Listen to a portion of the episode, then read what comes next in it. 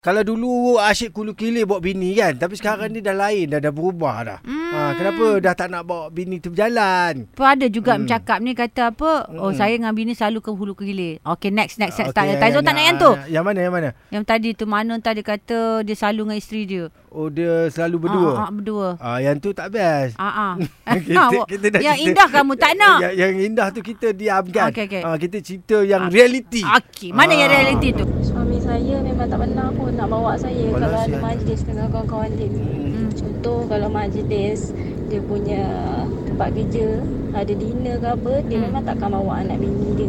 Dia cakap tak boleh bawa, padahal boleh bawa. Alahai. Mungkin dia malu kot anak bini dia hulu. Alahai jangan macam itu. Kalau dah kahwin pun tak nak jemput. Malah lah cakap sakit Ada. hati, hari ni memang sakit hati sangat.